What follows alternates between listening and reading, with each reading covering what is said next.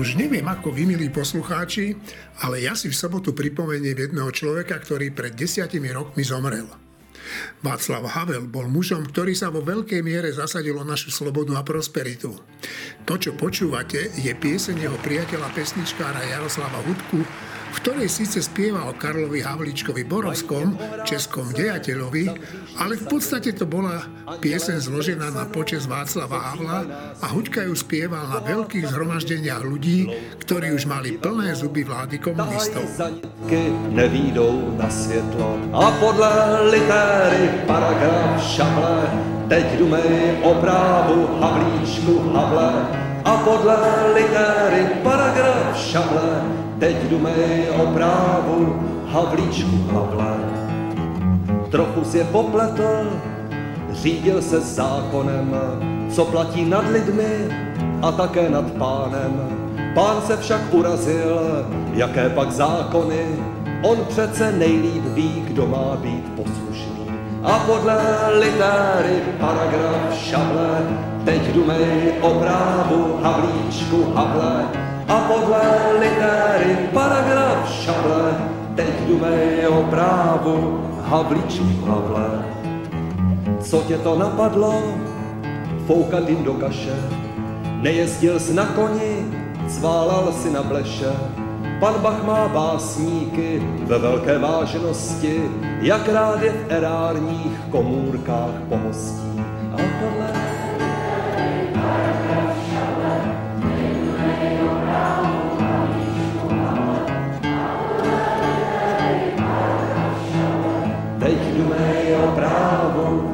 Havličku Havle. Vždyť je to nerozum, zkusit se s mocným přijít. Mohl ses dobře mít, šlo by to zařídit. A při tvých schopnostech pán by tě zaměstnal, stačilo pochopit, stranou bys nezůstal. A podle litéry paragraf šable a podle litéry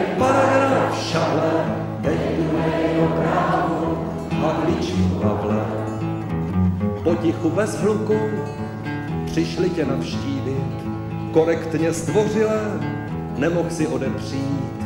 Hostinské pokoje mistře už čekají, v oblek si neberte, lepší tam dávají.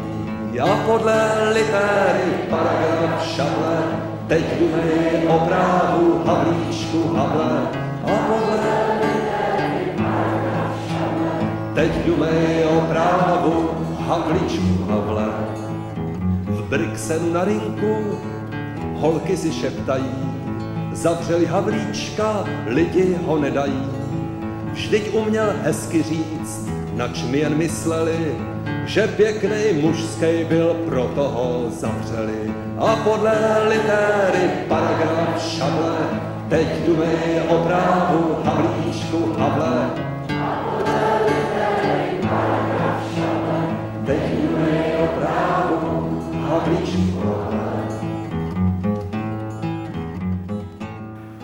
Keď premýšľam o Václavovi Havlovi, vidím, ako vlastne celým životom bol vedený k tomu svojmu vrcholu života. Aké to prostredie, z ktorého vyšiel. A potom videli sme film o ňom. V tom filme sa ukázalo, že vlastne po tom prvom zatknutí on akoby niečo podpísal, že už dá pokoj, že nebude sa viac angažovať. Áno, aj toto, týmto musel prejsť, aby aby zažil to vnútorné pokorenie, aby v tom pokorení našiel silu. To je neuveriteľné, aké sú cesty človeka, že, že koľkokrát musí aj akoby zaváhať, aby potom, keď stane, aby bolo to silnejší.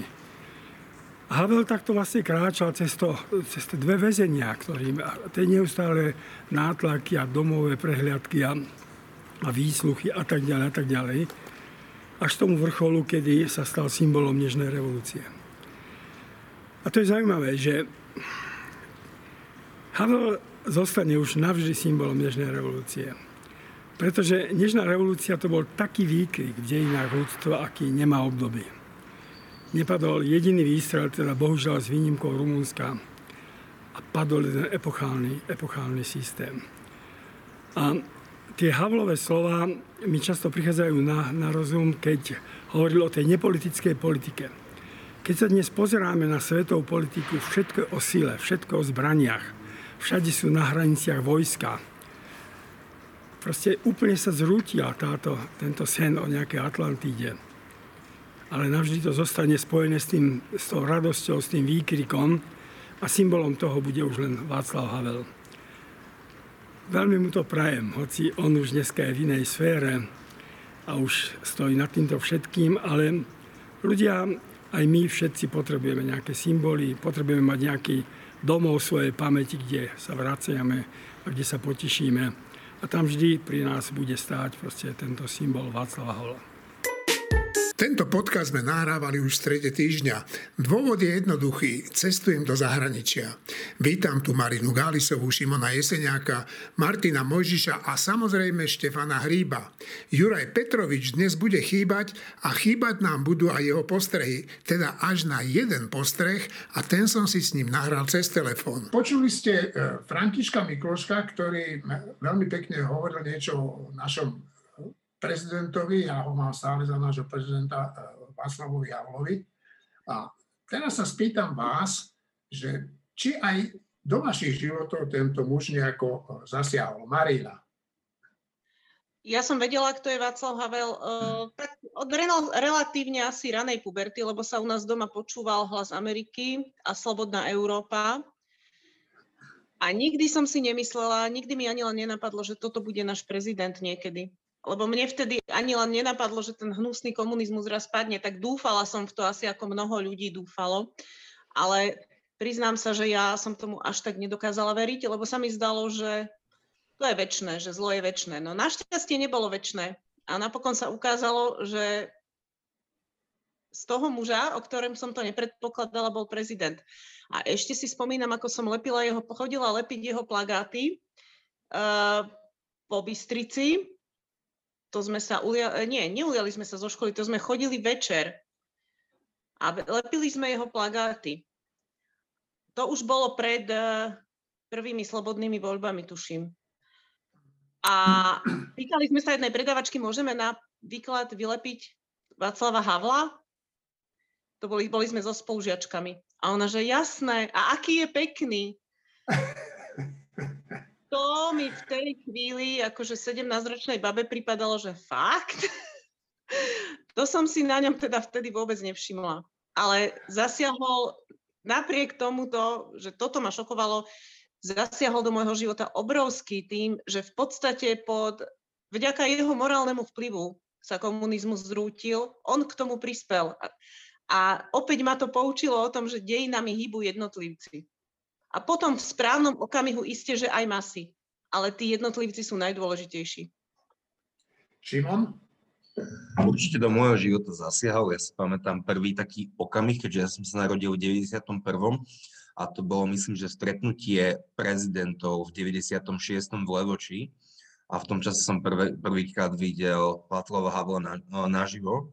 Bol to, bol to aj môj prezident a veľmi dôležitý potom v období štúdia, kedy som už e, rozoberal jeho diela a zaoberal sa vplyvom e, československého undergroundu a disentu na pád komunistického režimu.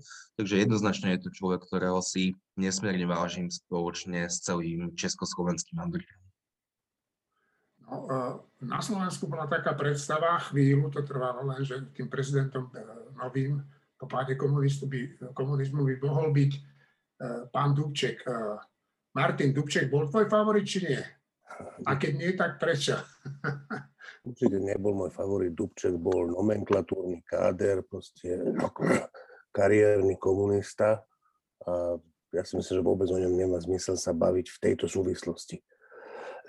Václav Havel, ja som sa s Václavom Havlom osobne nepoznal a do istej miery som tomu rád, pretože, pretože tým pádom mohol u mňa ostať ako niečo, úplne zaujímavé, pretože, pretože ja som čítal veci od Václava Havla, čítal som jeho divadelné hry. Mimochodom, nepovažujem ho za geniálneho autora dramatických hier. Akože mnohé z nich sú dobré, ale nie, nie, je to, nie je to, nebol to genius v tomto smere, ale čo je pre mňa úplne najdôležitejšie, že ja ho považujem za dosť výrazne človeka z mesa a kosti. V zmysle, že, že on mal dosť veľa ľudských vlastností a pre takého človeka tá odvaha, ktorá medzi ne patrila, to je oveľa viac, ako keď je to, ako keď je to nejaký papierový hrdina. Proste príliš dokonalý hrdina, príliš dokonalý, odvážny človek, príliš dokonalý človek, ktorý povie to, čo my ostatní sa neodvážime povedať, napíše to, zorganizuje to, ide za to do väzenia. Príliš papierový človek by mi pripadalo, že to je vlastne v poriadku, že ja som to nerobil a on to robil, lebo on je papierový hrdina ja som človek. Ja mám strach, ja mám obavy, ale nie, on bol taký istý človek s toľkými, s toľkými ľudskými vlastnosťami, podľa on ich mal, že prehršle tých ľudských vlastností, medzi ktoré rátam aj také slabosti. Nikdy mi v živote nevadili, nikdy. O to viac som vnímal uh, to všetko pozitívne, čo on spravil. A to som vnímal úplne že v osobnej rovine. Že ja myslím, že on, že on osobne ovplyvnil život môj, život mojej rodiny, život mojich detí. Osobne to je, uh, to je ne, akože nerealistické je to vnímanie, to nie, ale úplne intenzívne ho mám.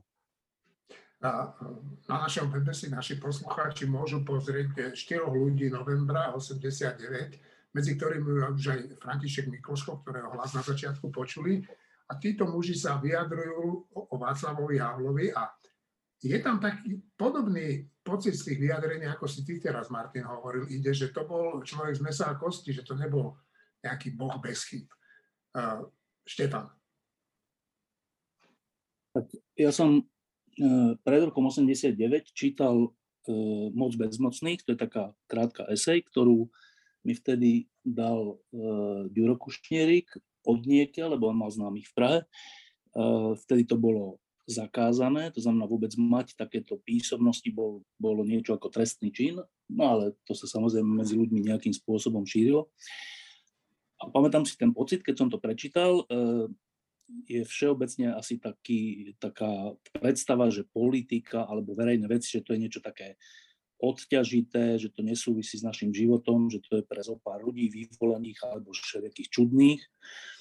No a keď som si prečítal tú esej Moc bezmocných, tak, tak som bol úplne, že e, nie že obarený, ale úplne pozitívnym spôsobom dotknutý e, z toho, že ako možno vidieť svet, že ako možno vidieť verejné veci. Že to, že, te, že to je pohľad úplne osobný, taký, ktorému rozumiem, taký, ktorý, ktorý uh, je, je aj pre mňa, chlapca z Petržalky, pútavý a taký, že fascinujúci. No to bolo pred rokom 89 dávno a potom sa stalo to, že tá moc bezmocná, to, čo som si tam prečítal, sa vlastne zrealizovalo. A, a, a to tak, že pred, pred mojimi očami, že Pamätám si na Slovenské národné divadlo, kde bol Václav Havel, eh, keď sa, o, a on myslím priamo to, alebo niekto to tam oznámil, neviem či on, eh, že, že práve v tejto chvíli bola zrušená vedúca úloha komunistickej strany. A tam zaznel taký potlesk a všetci stali a, a bolo to úplne také strašne silné, že sa podarilo vlastne to všetko. A potom si ešte pamätám takú významnú vec, a to bol novoročný prejav, prvý, Václav Havla, by sme z tej generácie, ktorí sme boli zvyknutí na, na husákové prejavy. Pre tých, ktorí nevedia, to boli také prejavy starého pána s obrovskými dioptrickými okuliarmi, ktorý hovoril dokola veci, ktorým, ktorým človek vôbec nerozumel, že čo to vlastne on hovorí. Trvalo to asi 10 minút, alebo neviem, 15 minút.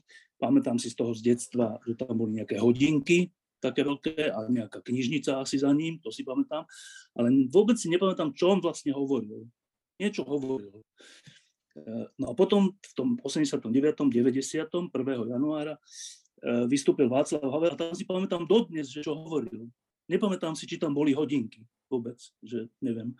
Ale pamätám si presne, čo hovoril e, a bolo úplne také, že znova niečo také, jak tá moc beznocných, že bol som z toho úplne dotknutý, že, že toto je krajina, v ktorej žijem a v ktorej chcem žiť. Tak to bol pre mňa Václav Havel, že, že e, človek, ktorý urobil z krajiny, e, v ktorej sa ťažko žilo, krajinu, v ktorej som, v ktorej som chcel žiť štátny rozpočet schválený ústavnou väčšinou, reforma nemocníc prešla o jeden hlas a to aj napriek nesúhlasu Kolárovej sme rodiny a dokonca prešla aj reforma národných parkov.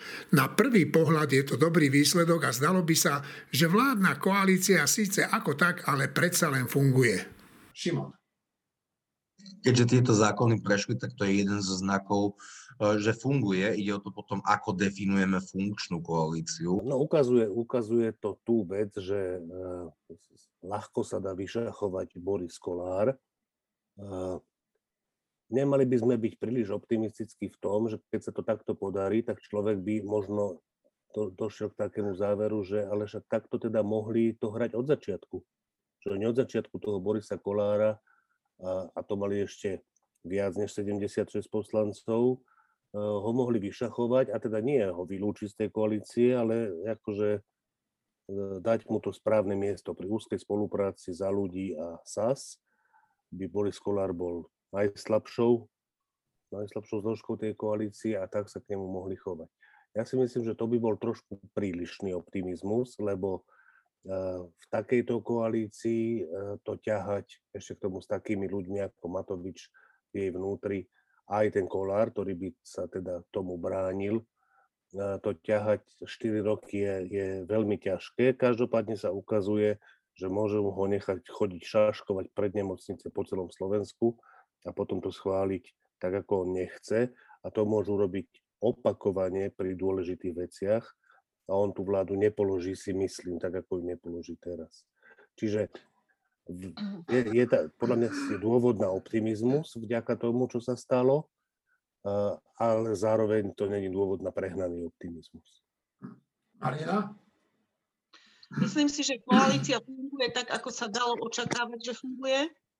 To znamená, že táto vláda veľmi pravdepodobne nepadne, ale to bolo jasné už dlho, oni seba záchovnou silou držia pokope, aj keby nechceli. Otázka vždy je, že čo za to Boris Kolár zobchoduje, za to, že sa nechá vyšachovať, lebo zas ja si nemyslím, že on je uh, hlúpy v tom praktickom slova zmysle, on vie čo za čo. A niečo za to určite zobchodoval. Toho sa trošku bojím. Druhá vec je taká, ja neviem, či sa mám tešiť z toho, že táto koalícia funguje, alebo nie ja, to, je taká, to je pre mňa veľká dilema stále, napriek všetkému, napriek Ficovi, lebo zároveň, keď funguje, tak e, okrem dobrých vecí, ktoré nejaké sú, robí aj dosť zlé veci. A hlásil sa Martin, že by rád reagoval. Ja si myslím, že je dobré, keď táto koalícia ešte tým dlhšie vydrží až, to, až do riadnych volieb. Proste nie kvôli tomu, že by tá koalícia bola dobrá, ale kvôli tomu, aká je alternatíva. A s Borisom Kolárom fakt ja si myslím, môžem sa miliť, ale fakt ja si myslím, že s ním by sa dalo jednať veľmi, veľmi inak a on by tomu porozumel. Boris Kolár by mohol dostať ponuku, ktorá sa nedá odmietnúť a myslené trošku inak, než, než tie blbosti, ktoré priniesli oni s Matovičom a on by ju neodmietol. Ako, tam, je, tam je len otázka toho, že, že či sa k nemu staviame ako k silnému členovi koalície, ako k rovnocennému členovi koalície, alebo ako k naprostej hambe, ktorá nemôže ani v najdivokejších snoch snívať o mieste predsedu parlamentu, lebo je hamba a také hamby si žiadny normálny štát do takej funkcie nedá. Drž hubu a krok a môžeš byť členom tejto koalície za takýchto a takýchto podmienok. A Boris Kolár by si to zrátával či môže alebo nemôže. A mne sa zdá, že by mu vyšlo, že lepšie v takej koalícii byť. Nemožno ho urážať, nemožno, akože musí sa rátať s jeho egom, musí sa rátať s tým, ale ešte raz, to je človek, ktorý keď bolo treba, bol štartér a keď?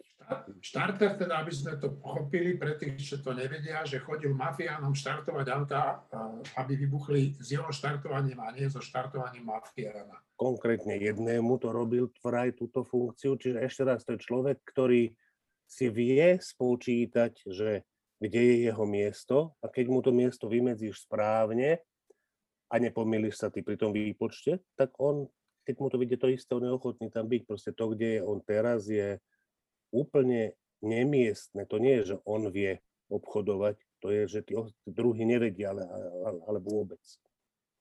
Marina a potom Štefan. OK, e, všetko sa to strašne dobre počúva, Martin. Ja by som ti veľ, veľmi rada by som to zobrala, že takto je, lebo by ma to potešilo, ale obávam sa, že v tom výpočte je jedna kľúčová premena a ty si ju aj spomenul a volá sa normálny štát. Že toto všetko platí v normálnom štáte. A ja tým si nie som úplne istá. Ale inak OK. Štefan? No Boris Kolár je to, čo je, vďaka tomu, že si ho Igor Matovič vybral za najbližšieho spojenca v tej koalícii a to je ten hlavný problém, že keď takáto dvojica dominuje niečomu, no tak tým pádom e, Boris Kolár získava viac, než by mohol získavať. Toto sa už asi nedá zmeniť, lebo Igor Matovič je, aký je. Ale e, to, čo sa udialo, je, že e, si koalícia overila, že sa dá aj dôležité veci pretlačiť a schváliť bez Borisa Kolára a ja si myslím, že za to on nič nedostal, lebo ja si myslím, že on je spokojný, lebo e, celé SME, rodina je založené na percentách, že oni sú populistická strana, ktorým ide o to, aby boli populárni, nie o to, aby presadili alebo nepresadili nejaké reformy. Čiže on je teraz pred tými voličmi, na ktorých sú zameraní, to sú ľudia, ktorí nemajú radi reformy, ktorí nemajú radi zmeny, ktorí nemajú radi e, to, že, že štátne lesy prídu o nejakú moc a o nejaké peniaze. Tak pre týchto ľudí sa on zachoval dobre, to znamená, že on ich nestratil, jeho percentá tým neutrpia a tým pádom on je spokojný z toho, že dobre, že koalícia pokračuje, ja, ja som v nej, mám z toho všelijaké e, výhody a benefity a súčasne nemusel som hlasovať za niečo, čo by bolo síce správne, ale mohlo by mi ubližiť u mojich voličov. Čiže on je vlastne spokojný a koalícia je tiež spokojná. Je to taký čudný spôsob e, spolunažívania v koalícii, keď kľúčové veci e, musí časť koalície presadzovať proti najbližšiemu Matovičovmu spojencovi. No ale tak, takúto koalíciu máme e, z hľadiska toho, že prešli tie veci ktoré sú vo všeličom aj kompromisom a ešte sa uvidí, jak sa to naplní, aj tie štátne lesy, lebo tam zase teraz nás čaká zonácia, čo je ďalší problém. E, takisto v nemocniciach nás čaká, že nakoľko budú odvážni v tých jednotlivých krokoch, ale to, že to prešlo, je úplne dobrá vec. Škoda, že to Kolárovi nepoškodí, to je škoda. No, keď sme e, pri tom rokovaní, pri tom schvalovaní tých zákonov, tak v čase, keď e, sa tieto zákony, dôležité zákony mimochodom schvalovali, tak pred parlamentom e, demonstrovali záchranári, chceli vyššie platy. No a tam došlo k takému, k takej veci, že tých záchranárov dvoch zadržala policia a udelila im zrejme pokuty. Áno, tak skôr, sa vy k tomu vyjadríte, tak vypočujme si, čo o tom e, hovorí náš kolega uh, Juraj uh, Petrovič a potom poprosím vás o reakciu. Šimon. Zachránári protestovali, pretože im zvyšujú plat o 34 eur, čo je v princípe na úrovni inflácie alebo pod úrovňou inflácie. Bol zadržaný predseda Združenia záchranárov František Majerský. Fakt. Áno, toto združenie sa v princípe kvôli pandémii nemalo konať. Prvý fakt. Druhý fakt. Skončil Fico v base? Skončil Kotleba v base? Mazurek, Úhrík a ďalší. To máme tak neschopnú policiu naozaj, na čele zjavne i s policajným prezidentom, ktorá nevie odlišiť turistu od protestujúceho, ale vieme odlišiť záchranárov od uh, od zvyšných ľudí. To naozaj si chceme robiť až takúto hambu. A ešte minister Mikulec povie, že policia konala správne. No v princípe asi podľa zákona konala správne a zadržala ich, i keď nevieme doteraz úplne prečo, že práve, práve týchto dvoch, ale je to nesmierna hamba, ktorá nahrala jedinému, a to je Robertovi Ficovi, ktorý si, uh, ktorý si mimoriadne efektívne prihral polievku, Robertovi Kaliňákovi, ktorý chcel, chcel zastupovať pána Merského a toho druhého pána. Ďalej to nahralo do istej miery Borisovi Kolárovi, ktorý povedal, že on im zaplatí tú pokutu. Ku všet, ku, veľmi pozitívne je, že pán Majerský odmietol akúkoľvek právnu pomoc od Roberta Kaliňáka odmietol prihrievanie si polievky Roberta Fica a povedal, že za stav tohto zdravotníctva je zodpovedný práve Robert Fico i Robert Kaliňák a tie vlády, ktoré, ktoré vládli pred touto vládou.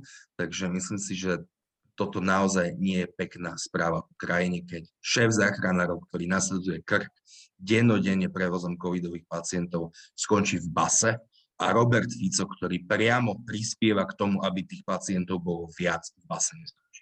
Juraj, čo si ty myslíš o tom, že e, včera polícia pred parlamentom zadržala e, dvoch záchranárov? No, e, myslím si o tom to, že je to v podstate naplutie do tváre zdravotníkom, pretože tá istá policia nerobila vôbec nič, keď ľudia ako Fico alebo Kotleba, Mazurek a ďalší úplne ostentatívne porušovali protipandemické opatrenia na verejných miestach. Aj pred tým istým parlamentom, kde v podstate včera záchranári viac menej kričali o pomoc, pretože skutočne tam išlo hlavne o nejaké platy, kde im boli zvýšené o nejakých pár eur. A teda už naozaj sa nevedia dovolať inak nejakej pomoci v situácii, v ktorej momentálne sú. Takže pre mňa je to také veľmi smutná ukážka toho, ako jednoducho nie sú pravidla uplatňované rovnako, používa sa zase dvojitý meter, sú tu ľudia, ktorí sú si rovnejší a celé je to v podstate také dosť, dosť smutná situácia, lebo práve ľuďom, ktorí zachraňujú životy, e, týmto spôsobom e, v úvodzovkách robiť zle, mi prípada ako strašne nefér. No, e, podľa mňa im tak trochu napluli do tváre, lebo však ja si pamätám, keď mm. Robert Fico tam pred parlamentom stál a vyzýval ľudí, aby išli demonstrovať pred úrad vlády, nemal rúško, tak policajtov som tam skoro vlastne ani nevidel a keď som ich videl, tak boli niekde schovaní, ale však to bola rovnaká situácia, bol rovnaký stav, takže, e, takže ja sa pýtam, že že, že prečo vtedy nezasiahli. No, ale včera sa ich práve Blaha a spol Fico týchto záchranárov chceli zastať, ale tí to odmietli. Čo ty na to? Mňa to veľmi potešilo, lebo to ukazuje, že skutočne to nie sú nejakí ľudia, ktorých by niekto zmanipuloval do toho, že a teraz hurá ideme protestovať, čo sa skôr dá povedať o ľuďoch, ktorí sa účastnia tých protestov Fica a ďalších, hej, kde sa to zváža z celého Slovenska. A že to ľudia, ktorí veľmi presne vedia, že kto je na, hlavne zodpovedný za stav slovenského zdravotníctva a teda aj za tú mizériu, v ktorej sa tí záchranári nachádzajú. Lebo oni jasne povedali, že páni, nerobte si na nás, nenahrávajte si na nás politické body, pretože vy ste tí hlavní, kto zodpovedá za to, že dnes je tá situácia taká zlá. Takže toto je jediná vec, ktorá ma na tom naozaj potešila a teší ma, že proste skutočne zdravotníci očividne veľmi dobre vedia, kto je na vine e, toho stavu, v ktorom sa slovenské zdravotníctvo teraz nachádza. Dobre, no ja si myslím, že by bolo na čím, ako sa po slovensky hovorí, aby sa im e, minimálne minister vnútra ospravedlnil. Aj keď teda e, postupovali podľa mňa zákonne, ale čo je ešte pre mňa viac zarážajúce je, že, že e, generálny prokurátor sa do toho vložil. Si to čítal, že vraj ide preskúmať zákonnosť a primeranosť toho zákroku už je zase taká nadpráca, ktorá mi skutočne ako prípada u generálneho prokurátora ako, ako nejaký model správania, pretože on namiesto toho, aby riešil veci, ktoré skutočne riešiť má, tak sa montuje do, do takýchto mediálne zaujímavých chaos. Ja sa vrátim trošku k tým politikom. Ja si nemyslím, že sa minister vnútra musí ospravedlňovať e, tým záchranárom. Myslím si, že by sa mohol ospravedlniť premiér, ktorý to tak veľmi, nie úplne jasne, ale viac menej ich prirovnal k Ficovi a Kotlebovi, čo je podľa mňa teda skutočne začiarov. Toto by skutočne mal zobrať späť. Faktom je, že oni e, porušili nariadenia, ktoré momentálne sú v platnosti. Ale mne to prípada ako tá paralela, keď skutočne e, nejaký muž rozbije v noci e, výklad lekárne, aby sa dostal k lieku, ktorý zachráni jeho manželke život. No a keď sa sudca potom keď sa sudcu potom pýtajú, že aký trest by mal dostať, tak hovoria, no na jednej strane máme rozbitý výklad, na druhej strane máme zachránený život. Aký trest? To znamená, tam skutočne je potrebné vnímať ten kontext. A mňa najmä mrzí to, že aj súčasní vládni politici odmietajú vnímať ten kontext, že proste keď Fico robí protest proti opatreniam pred parlamentom, tak tí policajti nezasiahnu a nedostanú ten rozkaz, aby zasiahli. A tu neviem, či dostali rozkaz alebo konali proste z vlastného popudu. A v zásade konali správne, len tým policajtom to nemôžno vyčítať len ten kontext je dôležitý a na ten sa tu úplne zabúda. To, že sa do toho mieša teraz generálny prokurátor, je už len taký ten ornament na, na ráme toho obrazu. E, nepovažujem to za nič dôležité, lebo to je presne jeho obvyklý postup, to už urobil opakovane. Uh, to je troška komplikovaná vec. Uh, ja som si prečítal vyjadrenie tých, ktorých sa to týka, teda tých, ktorí boli zadržaní. A ten šéf záchranárov Majerský povedal, že oceňuje korektný prístup polície a že odmietol právnu pomoc Kaliňáka a Fica a že teda bývalá vláda za to môže v akom je stave zdravotníctvo.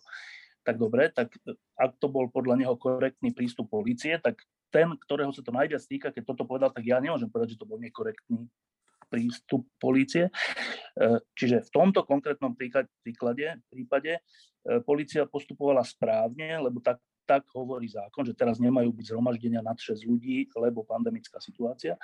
E, potom je otázka, prečo tak nepostupovali v minulosti, v iných prípadoch. Dobre, tak možno, že teraz keď sa na to pozriem pozitívne, tak teraz je takáto situácia, že policia si teraz na seba uplietla bič, lebo keď takto postupovala voči tým akože dobrým, tak teraz od teraz musí takto postupovať aj voči tým v úvodzovkách zlým, alebo tým, ktorí sú agresívni a tak, ktorí to nebudú považovať za korektný postup policie. A to, že si policia uplietla tento bič, je podľa mňa správne. Marina a potom, ak bude chcieť ešte Martin.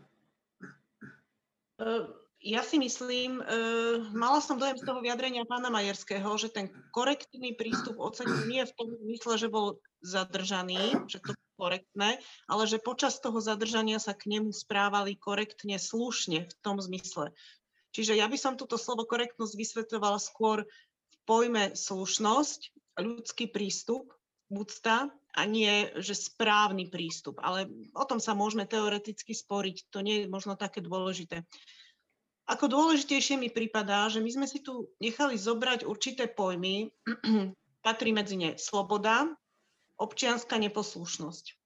My sme si ich nechali tak zobrať tými fašistami a komunistami, že už čokoľvek v intenciách týchto pojmov považujeme za nebezpečné.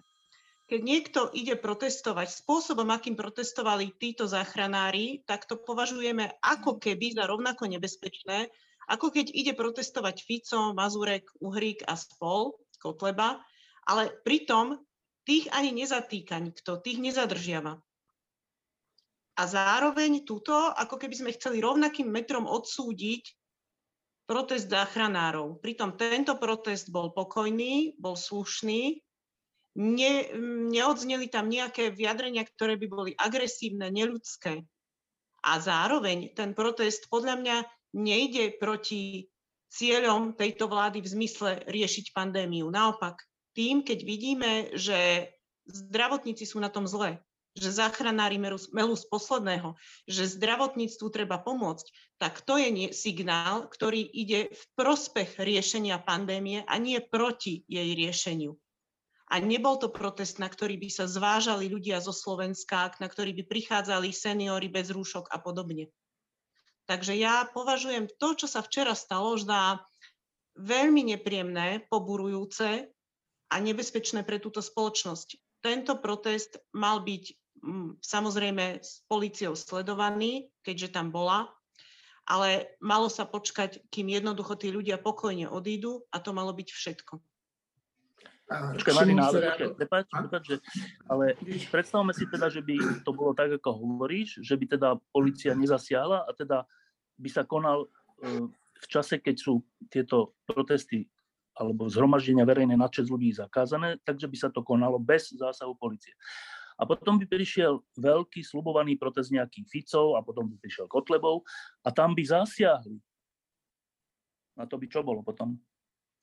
Že tak to by bolo tom... práve, že rozumieme nielen litere zákona, ale aj jeho duchu. No ale to nemôžeme takto robiť, že to nemôžeme, že ako nám, že na tých našich nebudeme uplatňovať zákon, iba ducha zákona a na tých druhých budeme uplatňovať zákon. Ale ani to, na tých to sa druhých neuplatňujeme ani tú literu, ani toho ducha. To je ten problém. Tak, ale máme. A neverím, že budeme. Ale máme. Na oboch máme. Nie, že na týchto nemáme. To ja hovorím. Uvidíme, Dobre. či budem. Šimon, chce reagovať Šimon a potom hneď Martin. Dve krátke poznámky. Tak si ešte porovnajme protest záchranárov so zvýšenými protestami. Záchranári mali v princípe pomerne štedré rozostupy, mali rúška a vedeli, čo, vedeli, čo robia. To je jeden malý rozdiel. Na rozdiel od antirúškárskych protestov, kde boli dôchodcovia, ktorí sú jednou z najohrozenejšou skupinou tesne vedľa seba a Robert Fico na podium. To je, to, je, to je prvá poznámka. Druhá poznámka je, zachranári boli maximálne korektní v tom, pretože oni môžu spraviť aj nátlakovejšiu, uh, nátlakovejšiu akciu, tá nátlaková akcia sa volá hromadné výpovede. Takže ak niekto tvrdí, že oni už inú možnosť nemali, mali, ale sú natoľko lojálni a ctia si Hipokratovú prísahu, že neopustia svojich pacientov. Oni mohli dosiahnuť o mnoho vyššie zvýšenie platov, keby teraz desiatky alebo stovky záchranárov podali výpovede. A tak keď si spomenieme na rok 2012, kedy situácia nebola ani zďaleko natoľko alarmujúca a lekári dávali výpovede kvôli platom, tak si porovnajme, kto sa zachoval korektnejšie. Dobre, ty hovoríš ale o inom. Ja musím dať zapravdu trochu Štefanovi, pretože naozaj je to tak, že, že musíme mať rovnaký meter na každého. A teraz sa to ukáže, že či ten rovnaký meter bude, aj keď musím povedať, že mne sa to vôbec nepáčilo, samozrejme, to, čo sa tam udialo, ale na druhej strane, ak sa policia bude takto chovať aj v iných prípadoch podobne, tak ja budem len rád. Uh, Martin. Ja absolútne súhlasím so Štefanom a teda aj s tebou. Uh, je úplne nemožné posudzovať túto vec, ktorá sa stala včera izolovane, bez toho, čo bude nasledovať. To znamená, že ak budú nasledovať iné protesty, kde budú, kde budú zasahovať policajti tak, ako zasahovali predtým, čiže nedostatočne, tak to, čo sa stalo včera, je, že strašný prúsa, strašný. Ale ak si len, čo len trochu chcú zachovať tvár a budú zasahovať tak, ako ja dúfam, alebo očakávam, že tu kľúčové slova, čo povedala Marina, je, že ona neverí, že v budúcnosti sa bude tá policia pri iných protestoch chovať tak, ako sa má a tak, ako sa chovala včera ja tomu dosť verím, lebo ja si neviem predstaviť tú strašnú hambu, že, že by si urobili tak strašnú hambu včera, že by teda nepokračovali v rovnakom aj v budúcnosti. Čiže ja si myslím, že jediná možnosť, aby to nebol šialený prúser, je, že budú pokračovať rovnako, a to je to, čo Štefan vravel, že si na seba uplietli nejaký bíč alebo dali nejaký záväzok a v tom prípade, aj keď som úplne rozumiem tým záchranárom, som teda úplne s nimi a som nerád, že, že boli zadržaní, ale ak to bolo tak, že tým sa teraz začne a povie sa, že nie, že odteraz, že padni komu padni na týchto zhromaždeniach, no tak to je to najlepšie, čo sa mohlo stať. Konečne, chvála Bohu. Ej, bysťu, povedal by si Jánošík. Ten politik, ktorý ma Slovákom vždy predstavoval ako vzor, ten, ktorý na rozdiel odo mňa chudobným bral a dával bohatým, tak ten je už tretím najdôveryhodnejším politikom na Slovensku. Toľko by si asi pomyslel Jurko zavesený na háku za rebro. A ja dodávam, že ak sa ešte trošku E, pán Fico pousiluje, tak celkom ľahko sa môže stať, že predbehne svojho bývalého kamaráta z Mokrej štvrte, pána Petra Pellegriniho a možno začne dýchať na chrbát aj pani prezidentke. On síce vie, že po výprasku od Andreja Kisku sa už nikdy prezidentom nestane, ale pozor, na Slovensku jeden nikdy nevie. Pri krátkej pamäti voličov by sa mu to mohlo niekedy aj, nedaj Bože, podariť. Na teraz by ho však už určite potešilo aspoň to, keby tu Čaputovú v dôvere dohnal a potom aj predbehol. Na druhej strane to s jeho dôverou nebude až také rúžové. Na opačnej miske váh totiž oproti 29-percentnej dôvery v jeho osobu stojí skoro 70-percentná nedôvera. A to teda naozaj nie je málo. Ja viem, že je to otázka, na ktorú asi nepoznáme celkom nejak dobrú odpoveď alebo tú najsprávnejšiu. Prečo Fico stúpa, koalícia klesá, prečo, prečo je to tak, že naši novinári v momente, ako sa ukáže, že Fico je síce tretí v dôvere, ale len s 29%, tak plné noviny sú titulkov, že Fico stúpa a, a, a, a je už na treťom mieste v dôveryhodnosti. Tak Marina, Ehm, pre, na prvú otázku je podľa mňa celkom ľahká odpoveď. Ľudia sú frustrovaní, preto nemaj, a ľudia sú frustrovaní jednak z, reálneho, z reálnej situácie, ktorá je zlá a za ktorú celkom ani táto koalícia nemôže, tak je pandémia, tak to máme, to je všade, tak e, tam ťažko obviňovať koalíciu z toho, že je pandémia. Problém je ten, že táto koalícia nerieši tú pandémiu tak, ako by mala, rieši skôr seba často a dôsledky sa prejavujú potom na zdraví a na životoch ľudí. A ľudia sú takí frustrovaní, že to kladú za vinu koalícii a z časti aj správne. Lenže potom tu pôsobí Robert Fico, ktorý zase povie, že koalícia môže ale úplne za všetko, hádam už aj za tú pandémiu samú. A ešte aj povie ľuďom, že teda neočkujte sa a nenoste rúška a neviem čo, čo je úplná sprostosť. A ľudia to vezmú ako politický program, povedia si, tak ja neznášam koalíciu, neznášam Matoviča, neznášam neviem koho, no tak sa nezaočkujem. Čo je úplne, že to je geniálne riešenie. Proste neznášam Matoviča, tak skočím z okna. To je absurdné. No a čiže z časti za to tá koalícia môže, z veľkej časti za to nemôže, ale je to úplne logický vývoj. Ja si myslím, že to vidieť aj v iných krajinách. Uh, vidieť to, ja neviem, uh, v USA po Trumpovi prišiel Joe Biden, ktorý je teda aspoň vystupovaním určite normálnejší. A nie je to proste uh, fanfaron, z ktorého si všetci, pri ktorom si všetci ťukajú na hlavu. A napriek tomu jeho dôvera je úplne že na historických minimách. Takže to je proste tak. Ľudia majú zlú situáciu a samozrejme, že hovor, ako sa hovorí, že ryba smrdí od hlavy, čo nie je ani vždy pravda, ale ľudia vždy hľadajú príčinu tam hore tej zlej situácie. Tak sú nespokojní. To je úplne normálne. Ale potom je tu tá druhá otázka. Počkaj, ja som ju trošku pozabudla. Ty si položil tú druhú otázku v tom zmysle, že čo sa s tým dá robiť? No hlavne tak, že jak, jak to vníma, že všade sa objavia titulky, že Fico stúpa, pritom ano, je to 29% len. Ďakujem. Vieš čo, e, tam mám pocit, že trošku sme si niektorými novinári navykli takému alarmizmu. V súvislosti i s mhm. pandémiou, i s politickou scénou. Nejako, sme si, nejako si niektorí zvykli, že titulky takéhoto typu jednoducho predávajú a že to sú clickbaity. Ja v tom vidím hlavne tento dôvod. A možno, že je tam trošku aj taký dobrý úmysel, že vyplašme tých ľudí, vyplašme ich, aby urobili správnu vec. To sa robí aj v súvislosti s pandémiou, aj v súvislosti s politickou scénou. Ja tento mhm. prístup nepovažujem inak za správny, najmä nie s pandémiou, pretože, e, to som už aj spomínala tebe v nejakom rozhovore, keď sa hodnotili e, rizikové faktory ľudí, ktorí skončili na iskách v súvislosti s covidom, tak ako prvý rizikový faktor bola obezita, to vieme všetci, ale ako druhý rizikový faktor boli úzkostné poruchy a až tretí rizikový faktor bol diabetes. Ja si teda myslím, že podporovať u ľudí úzkosť momentálne je doslova zásahom do ich zdravia, negatívnym. Takže s týmto sa ja nestotožňujem. Neplašme, keď to nie je potrebné. Štefán, ty máš eh, vždy, keď sú nejaké demonstrácie, kde sa javí, že je tam veľa odporcov tohoto, tejto vlády, tak ty máš vždy také upokojujúce slova a mne sa zdá, že aj pravdivé, že, že ale však tam není až tak veľa ľudí. No a ako ty vnímaš tie správy o poklese a stúpajúcej obľúbenosti niektorých politikov a strán?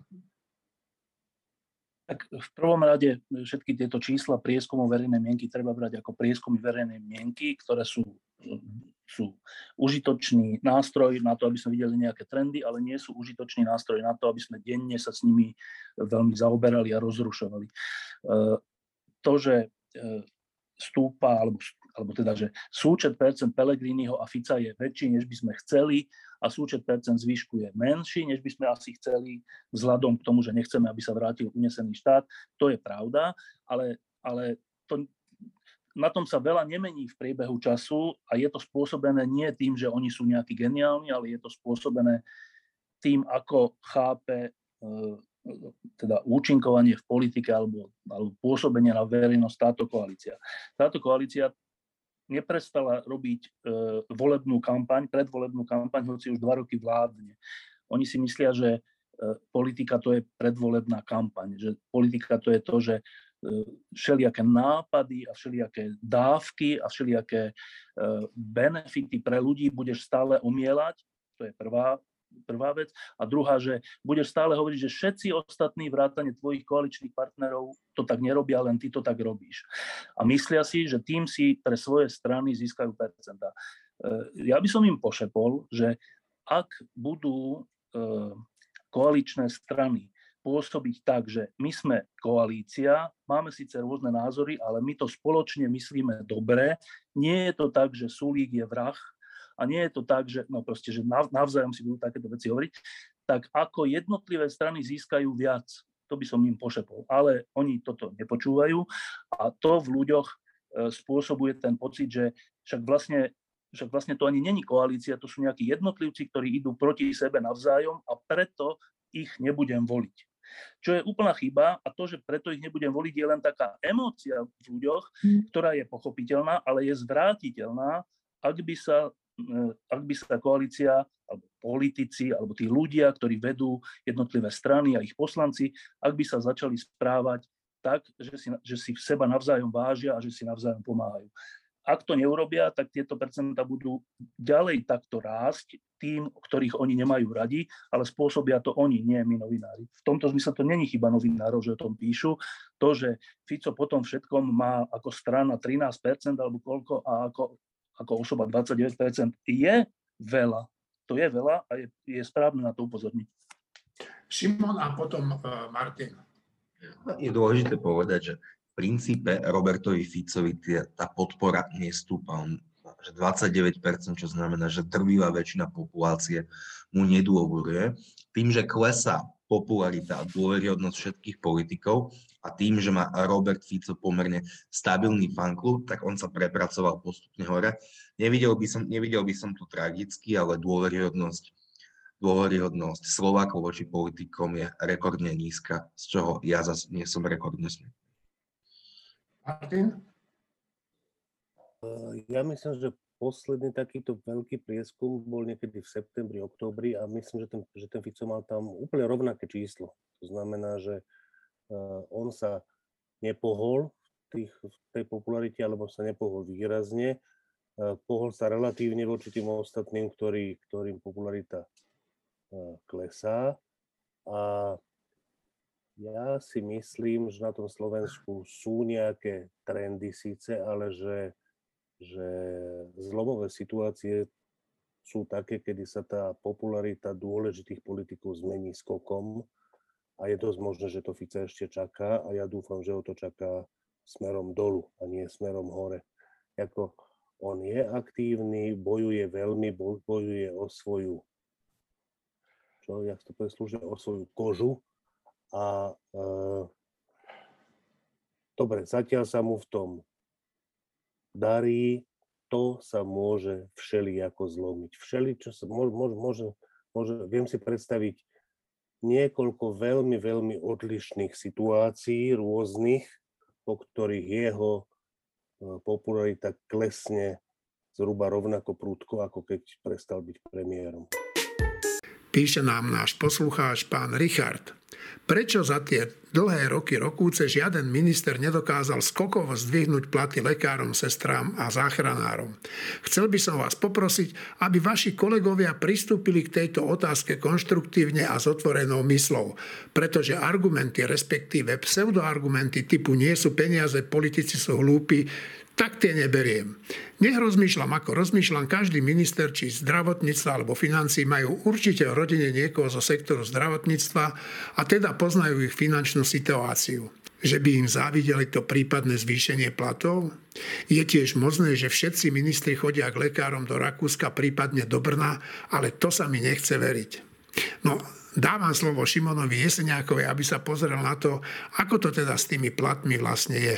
Náš čítateľ a poslucháč sa pýta na to, že prečo sa nenašla odvaha na nejaké skokové navýšenie platov zdravotných sestier, lekárov, záchranárov, o ktorých sme sa bavili. No len mm, náš poslucháč nešpecifikuje, že čo by to bolo skokové. Že ak skokové hovoríme, že o percentá alebo o 10%, tak i také sa dialo a on tam dodáva, že dúfa, že mu neodpovieme, že sa platy nenavýšujú, pretože na to nemáme peniaze. Ale ja ho sklamem. Ono sa to častokrát deje, preto, uh, pretože nemáme peniaze a v momentálnej situácii hlavne preto, že naše celkové náklady mm, alebo celkové verejné financie, ktoré putujú do zdravotníctva, oni klesajú. Jeden príklad za všetky, ak porovnáme percento z priemernej hrubej mzdy, ktoré štát platil za svojich poistencov v roku, napríklad v roku 2015 a dnes, v roku 2015 sme platili 4,44% z priemernej mzdy za svojich poistencov a budúci rok je to naplánované len na 2,7. Takže nesporný argument je preto, že je to, že na to nemáme dostatok financií, avšak na to sa nebudeme môcť do nekonečna vyhovárať a my musíme prísť na to a odhodovať sa ku krokom, ako pomerne skokovo navýšiť celkové finančné prostriedky v zdravotníctve. A to sa dá spraviť iba dvomi spôsobmi. Existuje tretí, alebo zatiaľ ja som o, treťom, o tretej možnosti nečítal. Prvý je, že tam dáme viacej peniazy zo štátneho rozpočtu. Čo by ale znamenalo, že ešte viacej navýšime deficit, ktorý momentálne máme a včera, predvčerom sme teda v, v útorok prijímali štátny rozpočet, ktorý je, ktorý je deficitný o takmer 5%, tučím, ak si to pamätám správne. Čiže museli by sme viacej zadlžovať, alebo že masívne zvýšiť dane a odvody. To je prvá možnosť. Pre mňa táto možnosť nie je správna. My máme dane, dane a v prvom rade odvod jedny z najvyšších v Európe. A v princípe, a a pardon, a v prípade, ak by prešla daňová odvodová reforma, tak napríklad živnostníci by boli, uh, boli, najviac zaťažení touto, touto reformou. Alebo druhý mož, druhá možnosť, ako navýšiť prostriedky, je, je väčšou participáciou samotných spotrebiteľov na vlastnej liečbe, čo znamená... Teda, teda pacientov. Áno. Ja, áno pacientov alebo spotrebiteľov. Radšej, radšej používam termín spotrebiteľ, lebo tú zdravotnú starostlivosť reálne spotrebovávame, lebo tam máš aj preventívne prehliadky, to nemusíš byť nie pacient, čiže spotrebiteľ je presnejšie. A na túto otázku si musíme odpovedať. Optimalizácia siete nemocníc spolu s, to, s týmito zmenami to do istej miery rieši a trochu začíname budovať systém manažmentu pacienta. Ale aby som to teda uzavrel, tak pretože sme sa ešte nerozhodli, ako chceme navýšiť celkové finančné prostriedky. O pár dní tu máme Vianoce. V posledných rokoch sa zo slavy príchodu Ježiša Krista stali v mnohých rodinách darčekové orgie a podľa mňa takto sláviť tieto sviatky asi nebude to práve orechové. Na tieto dni by sme sa mali tešiť pre niečo celkom iné. Ja som moje detské Vianoce trávil na dedine u babičky, ktorá ma vychovávala, lebo komunisti zavreli do väzenia môjho otca. Jasné, a ja som dostával darčeky, ale viete, na čo som sa najviac tešil? Na pomaranče a mandarinky, ktoré vtedy nebolo možné prakticky celý rok nikde kúpiť. Tých pár citrusových plodov, ktoré som objavil pod stromčekom, som si šetril a vychutnával celé dni a každý mesiaček som jedol úplne zvlášť a čo najdlhšie. No a nebudete mi veriť a to mi zostalo dodnes. Marina, tvoje Vianoce. Ja som sa naučila Vianoce si viacej užívať, až keď e, sa mi narodili deti. A už keď boli také trošku väčšie, že si to aj oni vedeli užiť. Tak e, dovtedy sa mi to tak trošku spájalo viacej s nejakým nepokojom a stresmi a s hádkami v rodine a všeličo. Ale možno, že je to aj dobré. Ja do dnešného dňa v sebe nesiem také dve stránky Vianoc. Jedna z nich je taký ten, taká tá krčovitá snaha o idylický pokoj, ktorý sa ale veľmi ťažko dosahuje. A človeku potom dôjde, že ak tie Vianoce nemajú mať hlbší zmysel nejaký, ak to má byť ozaj len o tej idylke a o tých e, aby to vyzeralo v tej domácnosti ako v nejakom katalógu a aby boli všetci na seba výnimočne milí a všetko, tak to sa ani nedá dosiahnuť. A zároveň, keď sa to aj dosiahne na chvíľu, tak je to strašne málo a je to akési prázdne. A až keď som tak v dospelosti došla k tomu, že ono to má hlbší zmysel, tie Vianoce, a že je tam duchovný zmysel. A že v tom duchovnom zmysle je súčasťou toho aj istý nepokoj, a obavy a prudké zmeny, tak e, až vtedy som si uvedomila, že tie Vianoce sú o mnoho hĺbší fenomén, než som si myslela dovtedy. Šimon a potom Martin. Ja mám Vianoce celkovo rád. A neviem, čo rozumnejšie by som k tomu dodal. Rád kupujem svojim blízkym darčeky. Trochu mám problém s tým, keď ich dostávam ja, ale viem si na to zvyknúť. To je asi celé, čo by som povedal. Naozaj nič unikátne neviem vymyslieť. Dobre, Martin? Ja mám Vianoce rád. Keď som bol detsko, tak som ich mal strašne rád. V zmysle, že keď som bol detsko, tak 24. keď som sa zobudil v ten deň a, povedal, a s tým vedomím, že to je ten deň, to bol najkrajší deň mojho roka celého, ale že úplne, že výrazne najkrajší. Ale keď mám povedať nejaký že zážitok z Vianoc, tak to skutočnosti nie je môj zážitok, ale zážitok švagrina sa to bola, sestra mojej ženy. No. Gabika. Gabika, keď bola úplne malá, trojročná, štvoročná, tak ochorela. Ochorela 23. ak nie náhodou 24. ráno. Že vysoké horúčky 38, neviem koľko, viac, 39 úplne ochorela a